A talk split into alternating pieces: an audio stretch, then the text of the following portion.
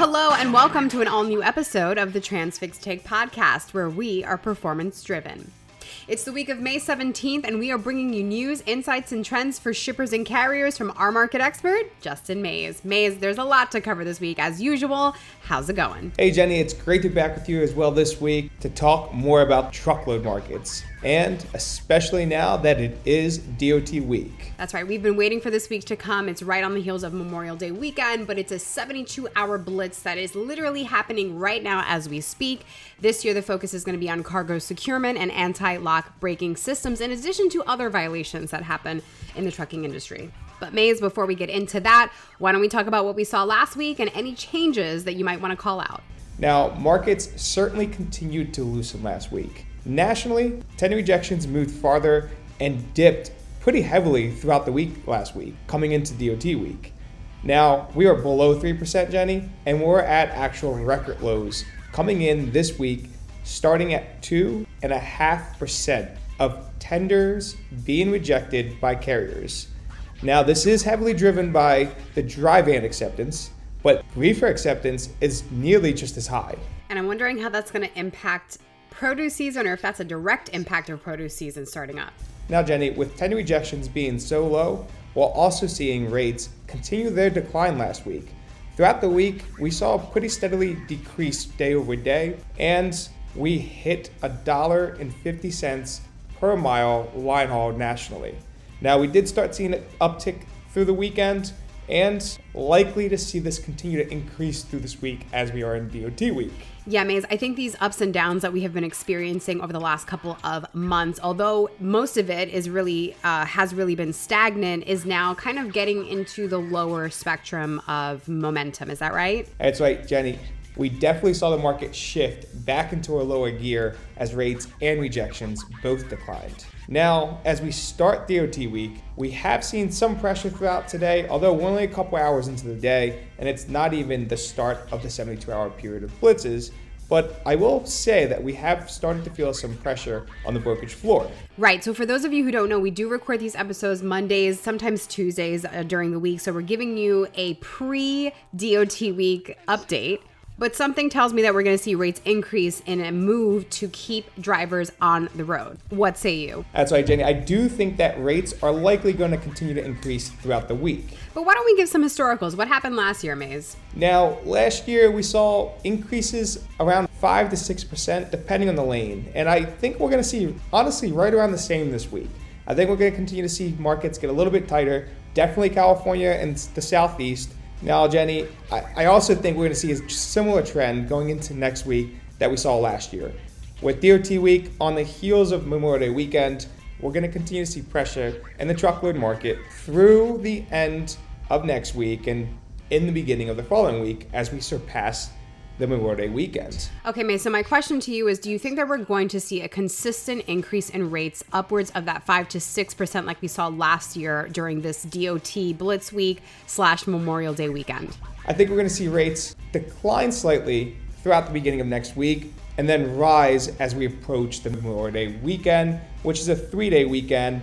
And as we all know, usually these extended weekends bring a little volatility to the freight markets. I gotta say, this is the most excitement that we have had through probably the beginning of the year. But Maze, if I can get you to pull that crystal ball out, where do you think we will end up landing once all of this is over in June? That's right, I find my crystal ball, in June, we will likely see the national average fall back to where we were last week.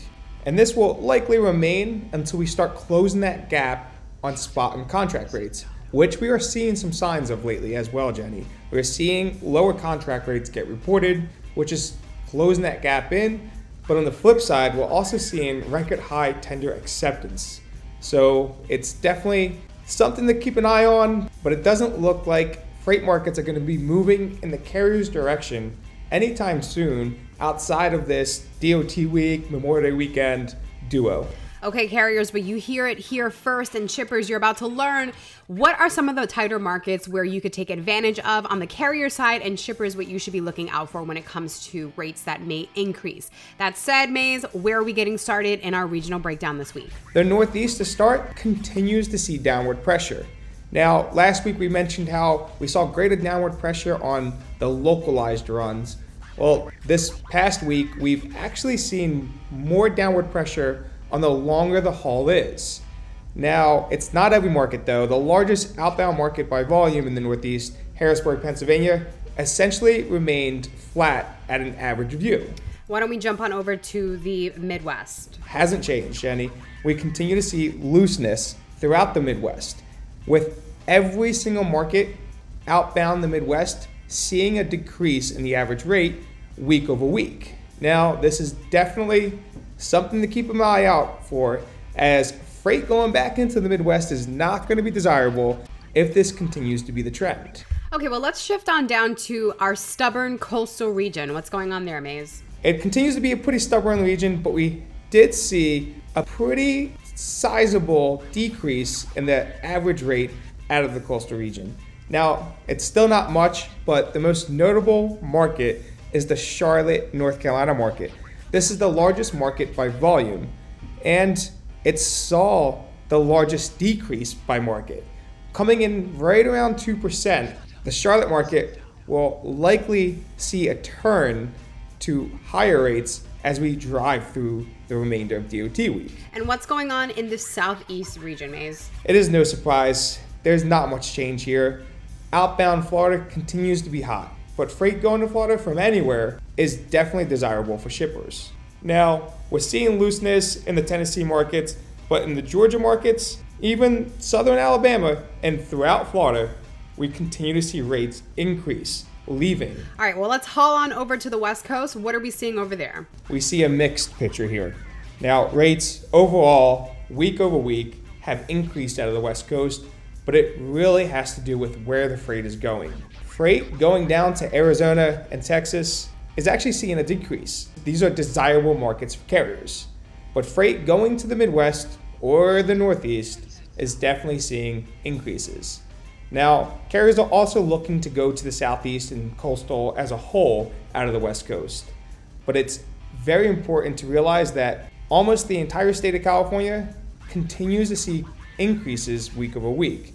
And Arizona has just been a hot market with the most substantial increases throughout the country the last two weeks. All right, now our last stop is over in the south, where I know we're starting to see declines in rates overall, but what are you seeing? Any big call outs there? Now, there are definitely pockets of markets that are seeing increases like New Orleans or Shreveport, but the larger markets outbound like Dallas, Fort Worth, Houston are still seeing a, a slim trend downward. Most notably in Houston, though. Houston has seen decreases similar to Charlotte, with just over a 2% average decrease in freight leaving the Houston market. Houston, we have a problem. Sorry, I, I had to do it. Maze, what's going on over on the uh, the border? Along the border, it's a mixed story, but overall, Jenny, it's just been slim decreases along the Mexico-Texas border. All right, carriers. So for those of you that are listening, right now is the most perfect time to take advantage of any of these rate increases, especially through the rest of the month. So try not to take your your truck offline if you can absolutely avoid it. Go for it. But Maze, what do you think the rest of June will look like? I feel like we're starting to see the bottom out, uh, bottoming out throughout most of the country. Rates will most likely remain stagnant. Like I mentioned before, there are some market to market lanes that have found their bottom, and there are some that haven't. Now, there's, like we've caught out several times, more room to move for freight originating out of the Midwest and Northeast. But Jenny, throughout June, I think we're going to find the bottoming of most market to market lanes, if not early July. But at the end of the day, unless there's a significant change in demand or supply, I don't see there being much upside for carriers in Q3. Now, on top of that, this past month, looking at the net change of authorities, we see that it declined again. and had a negative month over month change. Now, I don't think this is too alarming as there is still a lot of extra capacity in the industry, and a lot of this could just be drivers going from operating under their own authority over to a larger asset fleet. But it's definitely something that we're going to keep an eye on, Jenny, as we continue to feel out how the rest of 2023 is going to shape and when there might be a change and who has the power in negotiating spot rates. Well, only time will tell. Carriers stay safe on the road during Blitz Week and every single week, of course. And shippers, if you need anything, our team is always here to help navigate any particular changes, especially during this week and through Memorial Day week. That said, we will see you next week with an all new episode of the Transfix Take podcast. Until then, drive safely. All views and opinions expressed in this podcast are those of the speakers and do not necessarily reflect the views or positions of Transfix Inc. or any parent companies or affiliates or the companies with which the participants are affiliated and may have been previously disseminated by them. The views and opinions expressed in this podcast are based upon information considered reliable, but neither Transfix Inc. nor its affiliates nor the companies with which the participants are affiliated warrant its completeness or accuracy, and it should not be relied upon as such. All views and opinions are subject to change.